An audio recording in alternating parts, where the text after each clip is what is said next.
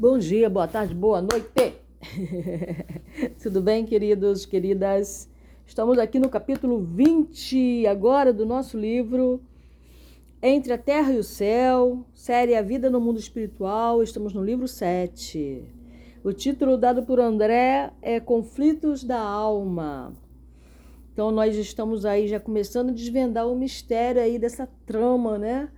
Que a vida nos, no, nos envolve, né, para que possamos é, nos desenvolver, para que possamos, é, como é que se diz, limpar, né, é, as nossas, as nossas cocriações, digamos assim. Eu não gosto muito dessa coisa de pagar, sabe? Porque Deus, o Criador de tudo que é, não considera que nós estamos devendo no sentido exato da palavra como nós a conhecemos, né?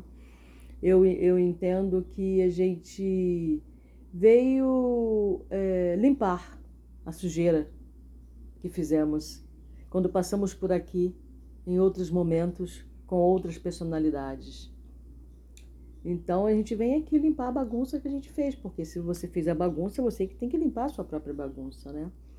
Porém, é, o Criador de tudo que é, ele prepara o caminho para que a gente possa fazer isso. Nós não estamos sozinhos. Não, não entra nessa de que está sozinho porque você não tem pessoas encarnadas do seu lado. Porque desencarnados você tem bastante.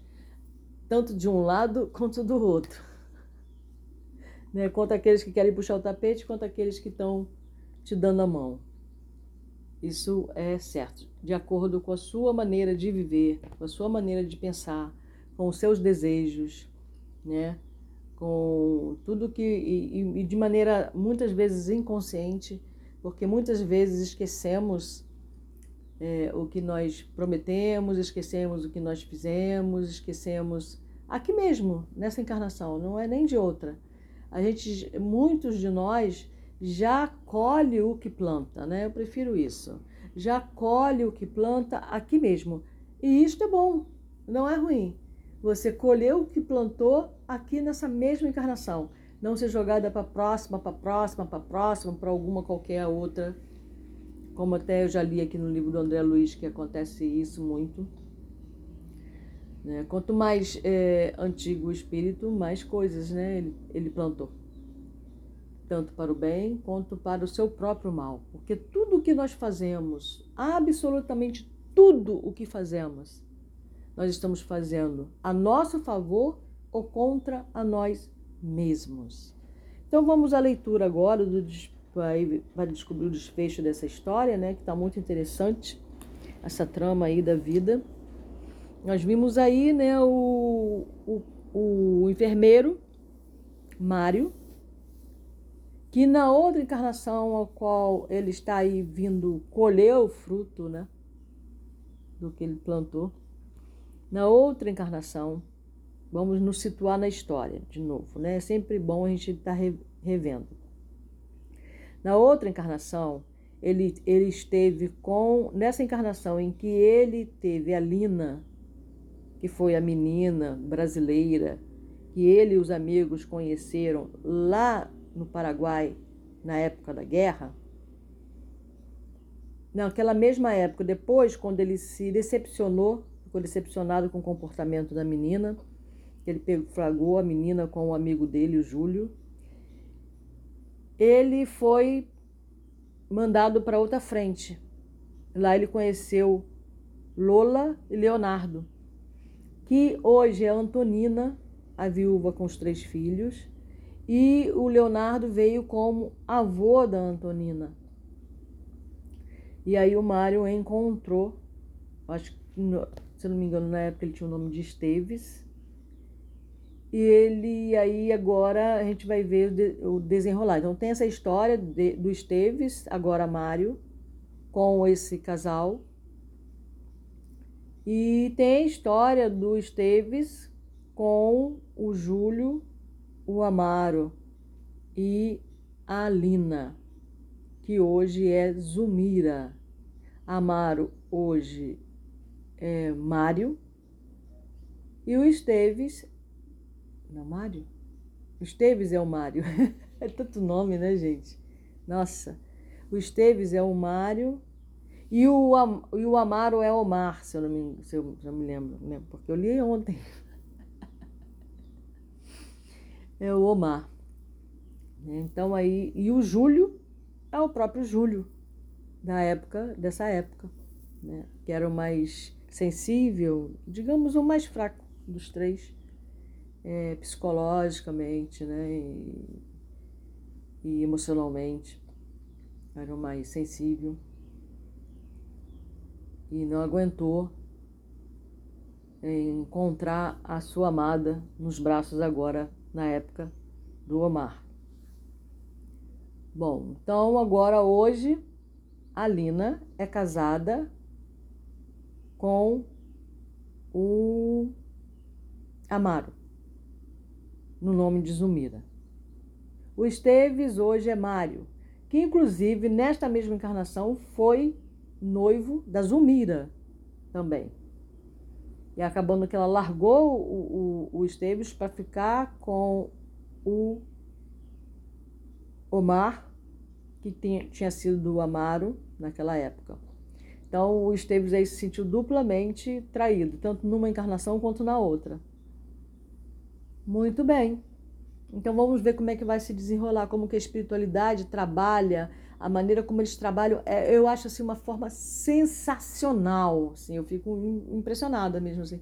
Nossa, é muito trabalho por trás, muito trabalho que a gente não está vendo por causa de uma oração feita pela Evelina, filha do Amaro, né? Que, o, que o Amaro tem como filho Júlio e essa menina chamada Elvira é casado com a Zumira no segunda núpcia tá bom? Então vamos agora ver o desenrolar, escutar o desenrolar da história. Voltando à residência de Amaro, é Amaro, ainda conseguimos observá-lo fora do veículo denso, ou seja, desdobrado, em conversação com Odila, a primeira mulher, sob o amparo direto de nosso orientador, Clarencio. A primeira esposa do ferroviário, que agora o Amaro é ferroviário, e o Mário é enfermeiro, Nessa outra encarnação que ele viveu, que ele, que ele foi para a Guerra do Paraguai, ele também era enfermeiro, ele trabalhou na guerra como enfermeiro. A primeira esposa do ferroviário, identificando o marido provavelmente com o auxílio de Clarencio, abandonara Zumira por instante e ajoelhara-se aos pés, rogando súplice, porque Odila, que era a primeira esposa, estava obsidiando ferozmente a Zumira. Amaro, ela falando para Amaro agora, Amaro, expulsa, corre com essa mulher de nossa casa. Ela furtou a nossa paz, matou o nosso filho, prejudica Evelina e transtorna-te. Apontando a enferma com um terrível olhar, acentuava: Por que retens semelhante intrusa?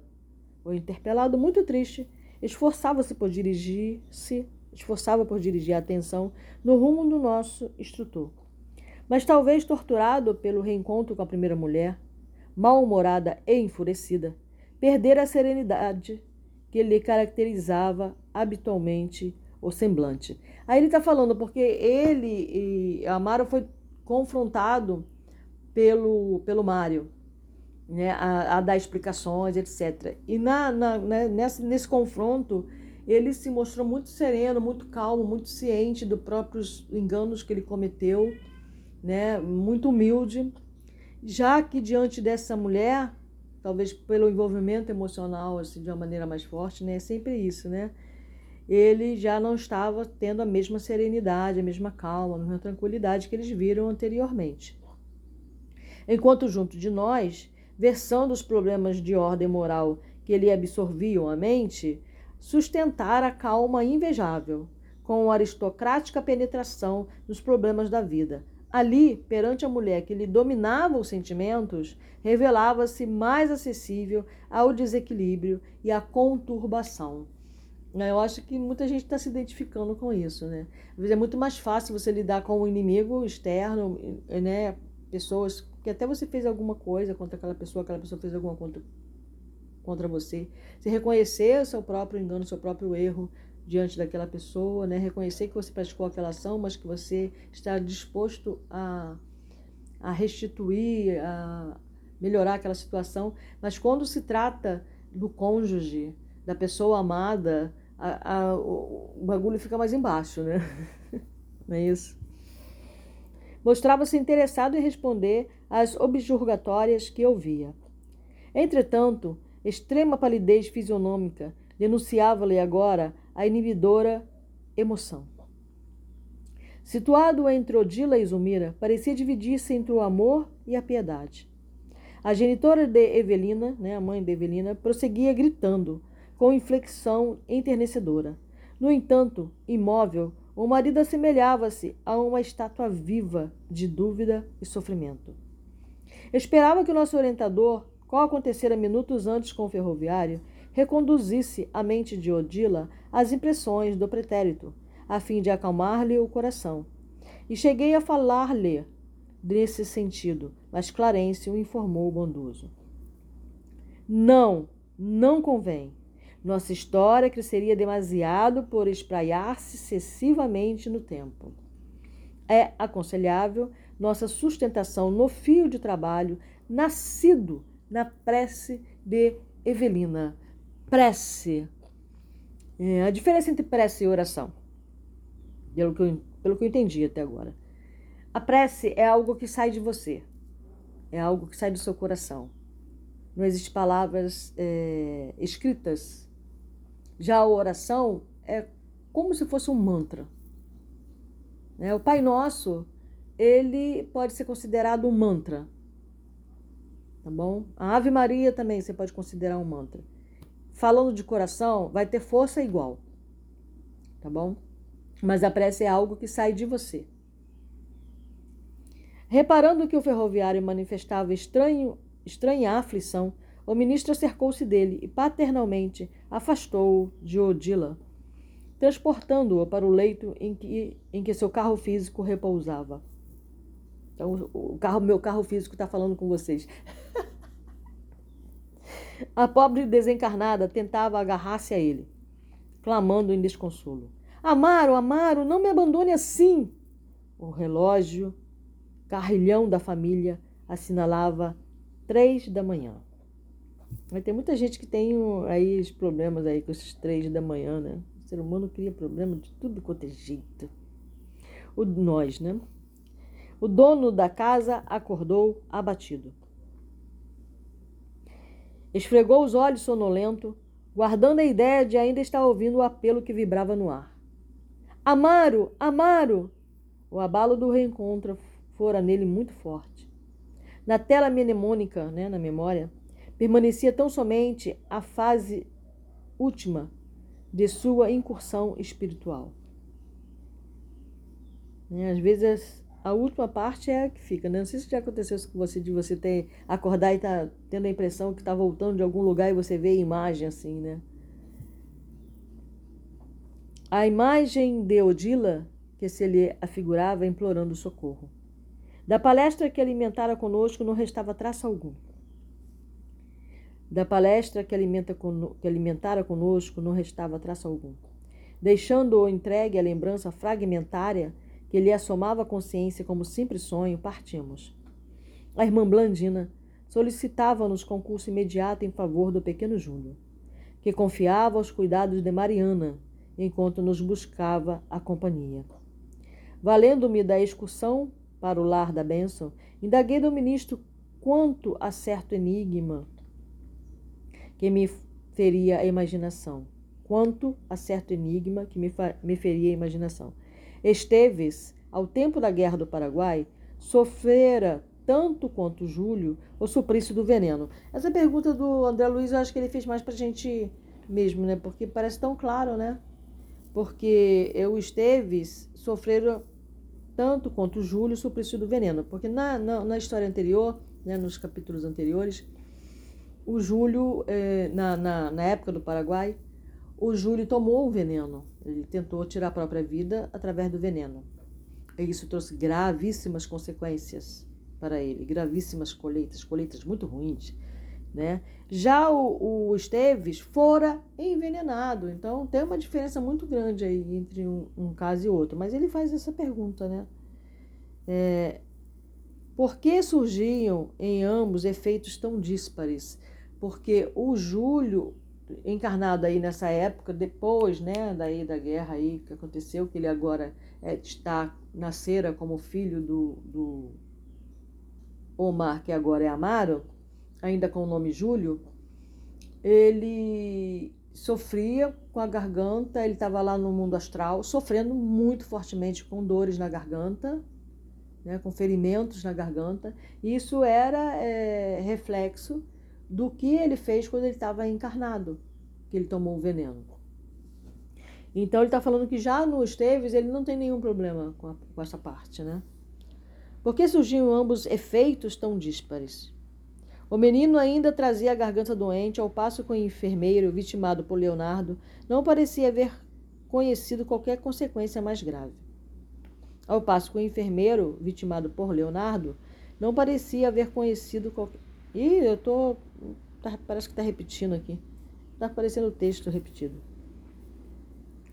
Clarence, sorrindo, explicou afetuoso. Não tomaste em consideração o exame das causas. Esteves foi envenenado, enquanto Júlio envenenou-se. Há muita diferença. O suicídio, vamos para quem quer saber sobre o suicídio, acarreta vasto complexo de culpa. Esse complexo de culpa é um, uma dor da alma, né, gente? Nossa, é muito terrível isso. E não serve para nada, no final das contas. A fixação mental do remorso opera inapreciáveis desequilíbrios no corpo espiritual. O mal, como que se instala nos recessos da consciência que o arquiteta e concretiza. Vimos Leonardo Pires com a imagem de Esteves. É, na época ele não era Esteves, né? Na época ele era. Vimos Leonardo Pires. Ah, Leonardo Pires é o, o avô da Antonina. Me perdi um pouco. Com a imagem de Esteves atormentando na imaginação, e observamos Júlio, enfermo até agora, em consequência de erros deliberados aos quais se entregou há quase 80 anos. O pensamento que desencadeia o mal pensamento que desencadeia o mal, encarcera-se nos resultados dele, porque sofre fatalmente os choques de retorno no veículo em que se manifesta. E à frente das silenciosas reflexões que me absorvia, acrescentou: É natural que assim seja. Atingíramos a graciosa residência de Blandina. Entramos. Então, eles estão conversando, indo para o astral. Eles estavam aqui, né, na, na na, na parte sombria. Então, chama a irmã aí, chama isso aqui de, de parte sombria. E agora estão indo no astral, aonde se encontra Júlio internado em perispírito. Tá bom? Atingíramos a graciosa residência de Blandina. Entramos. O choro de Júlio infundia compaixão. Após saudarmos a devotada Mariana, que eu assistia com desvelo maternal, Mariana fora mãe da Blandina. Tá? O ministro examinou e notificou à irmã Blandina algo inquieta. Estejamos tranquilos. Espero conduzi-lo à reencarnação em breves dias. Sim, essa providência não deve tardar. Aí nós vamos ver que ele vai nascer agora, né? Antes ele era filho da Odila com o, o Amaro. E agora ele vai ser filho de novo do Amaro com a Zumira. Você vê como que é muito lindo, é muito lindo. Eu acho assim fantástico isso, receber essa informação, sabe? Eu acho assim, nossa. Sim, essa providência não deve tardar, considerou nossa amiga atenciosa, assinalando-nos de certa curiosidade, uma vez que também percebia Hilário interessado em adquirir informações e conhecimentos a respeito dos problemas que anotávamos de perto, o instrutor convidou-nos a observar a infortunada criança comunicando. Como não desconhecem, o nosso corpo de matéria rarefeita está intimamente regido por sete centros de força. Agora ele vai falar sobre os centros de força aí, Ele chama de centros de força, é o que os, os hindus né, chamam de chakra. É, sete centros de força que se conjugam nas ramificações dos plexos, porque a gente só fala plexo solar, né, que é essa área aqui onde tem o um umbigo, né, aqui embaixo, né, intestino, fígado, rim, etc. A gente chama de plexo solar, né? Mas são vários plexos e que, vibrando em sintonia uns com os outros, ao influxo do poder diretriz da mente, estabelecem para nosso uso um veículo de células elétricas, no qual o pensamento vibra em circuito fechado. Nossa posição mental determina o peso específico do nosso envoltório espiritual, ó, no qual o pensamento, nossa posição mental. É como você se posiciona mentalmente. Você é negativista, você é positivista, você é exageradamente positivista, já exageradamente negativista, você é neutra. Você pensa muitas coisas loucas, você deseja muito mal, você deseja muito bem.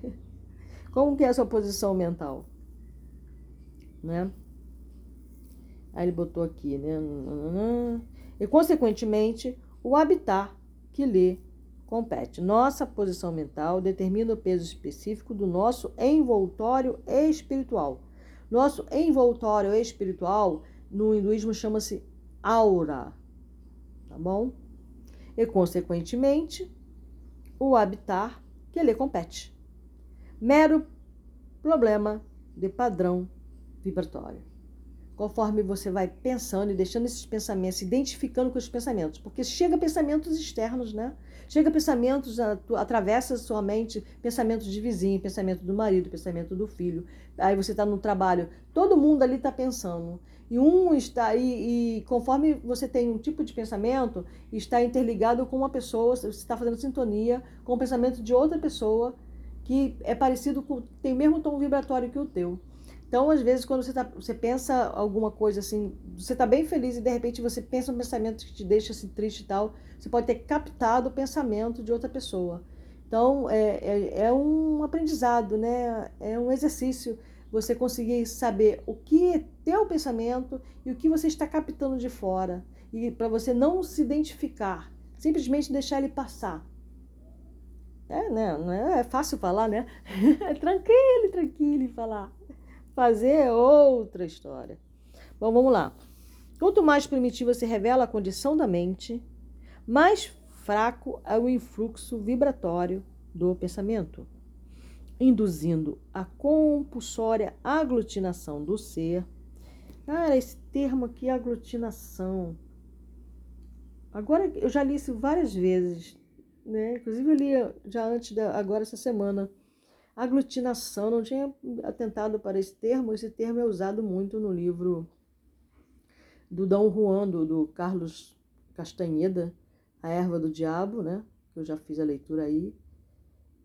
E ele usa muito esse termo aglutinação, que todos nós temos um ponto de aglutinação, induzindo a compulsória aglutinação do ser às regiões de consciência embrionária ou torturada, onde se reúnem as vidas inferiores que lhes são afins. O crescimento do influxo mental, né? O que você pode dizer? O que é influxo interno, né? Pressão ou ação exercida, influência, inspiração, tá? Pode ser é aí o sinônimo de influxo no veículo eletromagnético, que é esse campo áurico, em que nos movemos. Após abandonar, é, André, é, Dom Juan fala para Carlos Castaneda sobre esse, esse corpo áurico. Mas tem um outro livro que eu estou tentando lembrar aqui o nome, que eu também li, do, do, do Carlos Castanheda, que fala sobre energia, né? É, fala sobre o sonho ah, vou lembrar o nome, até o final do, do coisa eu lembro o nome, eu passo para vocês o nome. Eu tenho aí esse, esse áudio, muito interessante esse livro, fala muito sobre essas coisas aqui. O crescimento do influxo mental no veículo eletromagnético em que nos movemos após abandonar o corpo terrestre Está na medida da experiência. Aqui no caso ele está falando sobre que nos movemos após abandonar. Ele está falando sobre veículo eletromagnético seria o nosso corpo astral, tá bom? Não é nem essa aura não, é o nosso corpo astral, em que nos movemos após abandonar o corpo terrestre. Isso mesmo. É o perispírito. Está na medida da experiência adquirida e arquivada em nosso próprio espírito. Você vê aí que esse veículo eletromagnético é o nosso perispírito. Nosso perispírito não é o nosso espírito necessariamente, tá bom? É o nosso corpo astral. Está na medida adquirida, nanã. Atentos à semelhante realidade, é fácil compreender que sublimamos ou desequilibramos o delicado agente de nossas manifestações, ou seja, o perispírito ou o corpo astral, como você queira chamar conforme o tipo de pensamento que nos flui da vida íntima. Quanto mais nos avizinhamos da esfera animal, maior é a condensação obscurecente de nossa organização eletromagnética, e quanto mais nos elevamos ao preço de esforço próprio, não é o irmãozinho espiritual que vai me elevar, não é o sacerdote não sei das contas que vai me levar, não é o guru não sei da onde que vai me levar, não é o psicoterapeuta, o fisioterapeuta, sei lá o quê, ou peuta qualquer que vai me elevar. Quem vai, é, você eleva a troco do seu próprio esforço. Não tem ninguém no planeta encarnado ou desencarnado que vá conseguir elevar você. Você se eleva. Aqui, por exemplo, eu leio esses livros, então eu vou adquirindo as informações. Aquilo ali eu não tinha tentado ainda na leitura anterior, já vou fazer uma leitura à parte aí desse, né, do que eu acabei ali observando. E assim a gente vai se esforçando. Ah, eu vou conseguir toda vez? Não, tem hora que você vai surtar também. Tem hora que você vai pensar coisas muito ruins, tem hora que você vai ficar com muita raiva. É tudo natural. Desde que você encare nada como pessoal, nada como alguém fazendo algo pessoal para você contra você, tá bom? É, maior é a sutileza, então ele fala, no, no rumo das grandiosas construções do espírito, maior é a sutileza de nosso envoltório, ou seja, menos denso, com menos necessidade carnal, entendeu? Isso quer ser mais denso. Tem muito espírito que passa, tem muito é, ser que passa de volta, né? Que está em perispírito e que tem nesse, que tinha vício do fumo, por exemplo. Então ele vai passar viciado em fumar. Ele vai sentir uma necessidade imensa de fumar e ele vai ser atraído como um imã aos fumantes na Terra para poder é, ter, manter o mínimo de equilíbrio. Ele morreu viciado no álcool, então ele vai procurar pessoas alcoolizadas, onde pessoas bebem bastante. Ele morreu viciado no sexo, então ele vai se juntar a pessoas viciadas em sexo, vai frequentar ambientes onde o sexo é corre solto, de maneira animal, digamos assim. Ok? Que passa a, a isso é o, o um veículo eletromagnético mais denso. Então, é, uma coisa, por exemplo, que nós podemos ver, quais são os meus vícios? Esses vícios aí que eu falei são os vícios mais grosseiros, os mais evidentes, que estão mais na cara. Porque tem vícios na nossa mente, é, vícios é, morais, que a gente não atenta que é vício. Falar mal da vida dos outros é um vício. Muita gente tem vício de falar mal da vida dos outros, por exemplo. Né? É, ser melindrosa demais é um vício. Qualquer coisa se, se aborrece, qualquer coisa fica de cara feia, qualquer coisa tá achando ruim, sabe? Então é um vício mental. Então, uma maneira de você já ir se prevenindo, já fluidificando o, o, o seu perispírito, esse corpo, esse veículo eletromagnético, é vendo quais são os meus vícios, mas não se julgando, não para julgamento, mas para melhoramento, porque o vício ele só é dominado quando você se conscientiza da presença dele. Aí você se conscientiza desse vício e aí você consegue trabalhar esse vício. Como é que eu faço agora para trabalhar, para me desvincular, para poder sair desse vício? E nós temos vícios de séculos de existência, não é, é vícios desta, desta encarnação. A gente traz conosco vícios de outras encarnações que a gente não conseguiu é, equilibrar, né? Então vamos lá. Que passa a combinar-se facilmente a beleza com a harmonia, com a luz reinante na criação divina. Ouvíamos as preciosas explicações elevadas, mas Clarencio, reparando que não nos cabia fugir do quadro ambiente, voltou-se para a garganta enferma de Júlio e continuou. Não nos afastemos das observações práticas para estudar com clareza os conflitos da alma. Tal seja a viciação do pensamento, tal será a desarmonia no centro de força. Entendeu? Então, esse aqui, viciação do pensamento. Né? Quais são os meus pensamentos recorrentes? Quando você reage a uma a, uma, a um fato que acontece com você ou a uma provocação. É, hoje em dia as pessoas falam que virou a chave, né? Não é isso? Virou a chave. Mas essa viciação de pensamento que eu me sintonizei com aquela provocação. E aí eu reajo automaticamente, né? Que a pessoa está me ferindo. Tá bom? Tal será a desarmonia no centro de força que reage em nosso corpo a essa ou aquela classe de influxos mentais. Apliquemos a nossa aula rápida, tanto quanto nos seja possível, a terminologia trazida do mundo, para que vocês consigam fixar com mais segurança os nossos apontamentos. Analisando a fisiologia do perispírito, classificamos os seus centros de forças, aproveitando a lembrança das regiões mais importantes do corpo terrestre, esse corpo físico, né? Temos assim, por expressão máxima do veículo que nos serve presentemente, o centro coronário, né? Tá quente agora, gente. que na Terra é considerado pela filosofia hindu como lótus de mil pétalas, né? Pela filosofia hindu, cada um desses chakras tem uma flor de lótus com determinado número de pétalas, tá bom?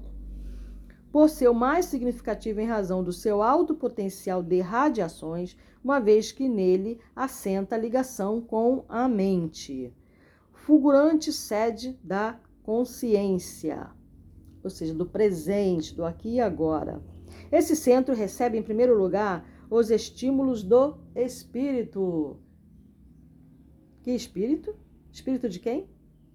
Comandando os demais, vibrando, todavia, com eles em justo regime de interdependência. Considerando em nossa exposição os fenômenos do corpo físico e satisfazendo aos impositivos de simplicidade em nossas definições. Devemos dizer que dele emanam as energias de sustentação do sistema nervoso e suas subdivisões, sendo responsável pela alimentação das células do pensamento. Pensamento não é uma coisa vã, não é uma coisa, né, não é assim nada. Pensamento tem células, se ele tem célula, ele tem corpo. Beleza? Ele tem forma. E o provedor de todos os recursos eletromagnéticos indispensáveis à estabilidade orgânica. Então, ele é que provê os recursos eletromagnéticos para o meu perispírito, para a minha alma. É por isso o grande assimilador das energias solares e dos raios da espiritualidade superior, capazes de favorecer a sublimação da alma. Tudo isso aí é o centro coronário, tá? Ainda. Logo após, anotamos o centro cerebral, contíguo ao centro coronário, que ordena as percepções de variada espécie. Esse centro cerebral é o que a gente chama de ágina ou terceiro olho, tá bom? Que ordena as percepções de variada espécies, percepções essas que na vestimenta carnal constituem a visão, a audição, o tato e a vasta rede de processos da inteligência que dizem respeito à palavra, à cultura, à arte, ao saber. É no centro cerebral que possuímos o comando do núcleo endocrínico, né? É no, centro, no centro cerebral que está ligado, por exemplo, à epífise, né? a hipófise, o timo, né? É, os, o, aqui da garganta também, referente aos poderes psíquicos. Em seguida, temos o centro laríngeo, que preside os fenômenos vocais, inclusive as atividades do timo, da tireoide e das paratireoides. Tá, o centro laríngeo, mas o centro, é, como ele vai também cuidar aí da, da visão audição, ah tá, tá ligado a, a esses, é, o que, que ele falou aqui? Comandando, é o, no centro cerebral que possuímos o comando do núcleo endoclínico. Aí nós temos endoclínico, nós temos também tireoide, paratireoide e o timo. Logo após, identificamos o centro cardíaco, ele não fala muito sobre o, o laríngeo, né? preside os fenômenos vocais. Logo após, identificamos o centro cardíaco, que sustenta os serviços da emoção e do equilíbrio geral, porque ele está bem no centro, né? Para cima e para baixo, ele está bem no centro mesmo. Que sustenta o serviço da emoção e do equilíbrio geral, prosseguindo em nossas observações. Assinalamos o centro esplênico, que no corpo denso está sediado no baço regulando a distribuição e a circulação adequada dos recursos vitais em todos os escaninhos do veículo de que nos servimos. Continuando, identificamos o centro gástrico, que se responsabiliza pela penetração de alimentos e fluidos em nossa organização. E por fim, temos o centro genésico, em que se localiza o santuário do sexo, como templo modelador de formas e estímulos. Então, nós pensamos e o centro genésico cria forma.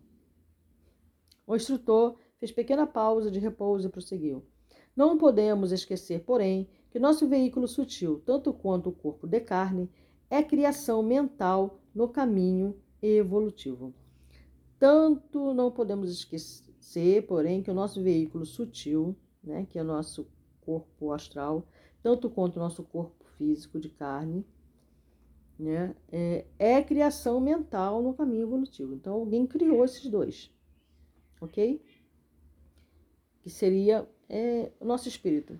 Tecido com recursos tomados transitoriamente por nós mesmos aos celeiros do universo. Você atentou para o que ele está dizendo? Beleza?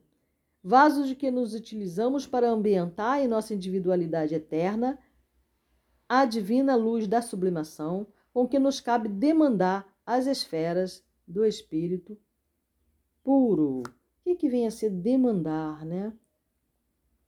Intentar, exigir, reclamar, procurar, seria perguntar, propor.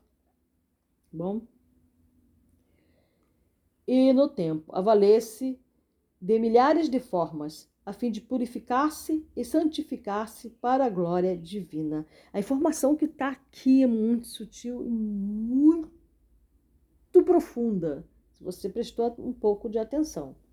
Clarence afagou a garganta doente do menino, dando-nos a ideia de que nela fixava o objeto de nossas lições, e aduziu: quando a nossa mente, por atos contrários à lei divina, prejudica a harmonia de qualquer um desses fulcros de força de nossa alma, né?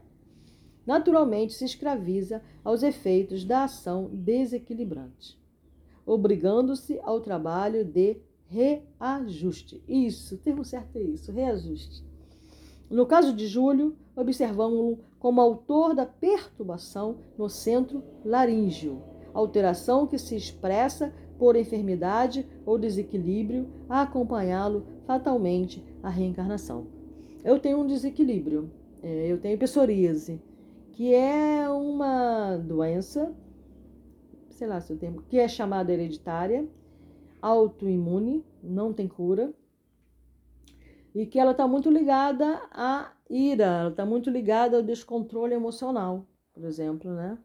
Então, quando eu me estresso muito, eu me deixo estressar, eu acabo acaba saindo, é, aí coça minha pele, aí eu coço e abre é, pequenos ferimentos, né, que ficam coçando por muito tempo. E se eu começar a coçar, vai se alastrando, se alastrando, vai ficando um quadro muito feio, mas não, não passa nada para ninguém.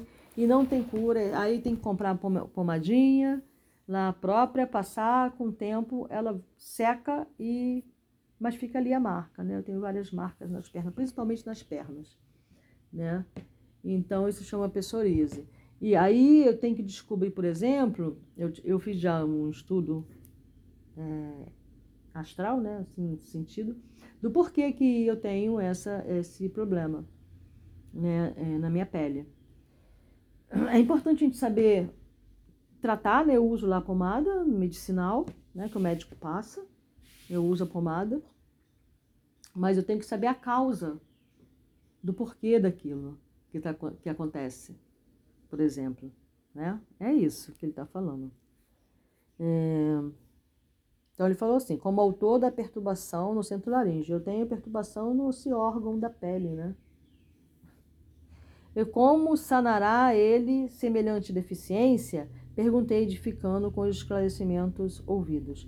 Com a serenidade invejável de sempre, o ministro ponderou. Nosso Júlio, de atenção encadeada à dor da garganta, constrangido a pensar nela e padecendo-a, recuperar-se-á mentalmente para retificar o tônus vibratório do centro laríngeo, restabelecendo a normalidade em seu próprio favor. Eu também tive problema, né, quando eu nasci, eu tive problema na garganta muito sério, seríssimo. Né? Também passei por um problema de maus tratos de uma pessoa que cuidava de mim, que eu tenho uma feri eu tenho uma marca aqui no pescoço, na, no, no, no laríngeo. Eu tive que operar a garganta porque minha garganta ficava muito ruim, muito ruim mesmo. Então eu tive que operar a garganta e, e, e sofri por maus tratos um, um, ferimento aqui na garganta que quase me levou a óbito também. Né? Então aí, isso aí. É, e de certo, para gravar com mais segurança, a elucidação concluiu. Júlio renascerá no equipamento. Eu tive, eu já cheguei no, no ponto de receber o tratamento, né? Assim, 20 apresentou-se uh, uh, o problema e aí eu recebi o medicamento lá da medicina dos homens, né? E tal, fiz a operação, tomei remédio, etc. E deu tudo certo. No final, eu concluí essa etapa. Provavelmente eu posso ter feito a mesma coisa que o Júlio em alguma outra encarnação. É quase certo, né? Não posso dizer 100%, porque é tudo muito assim. Não dá pra gente dizer que é 100%, né? Mas é bem provável. Pelo que eu li aqui, é bem provável que isso tenha sido resultado de alguma coisa que eu tenha, que eu tenha tentado suicídio pela garganta, me envenenando, por exemplo em alguma encarnação muito, muito, muito atrás. E agora eu recebi com nessa encarnação com a bênção de já é, assinalar o ponto final dessa questão. E de certo, para gravar com mais segurança, a elucidação concluiu: Júlio renascerá no equipamento fisiológico deficitário que, de algum modo, lhe retratará a região lesada a que nos reportamos. Sofrerá intensamente do órgão vocal que, sem dúvida, se caracterizará por fraca resistência aos assaltos microbianos e em virtude de o nosso amigo haver menosprezado a benção do corpo físico, será defrontado por lutas terríveis, nas quais aprenderá a valorizá-lo.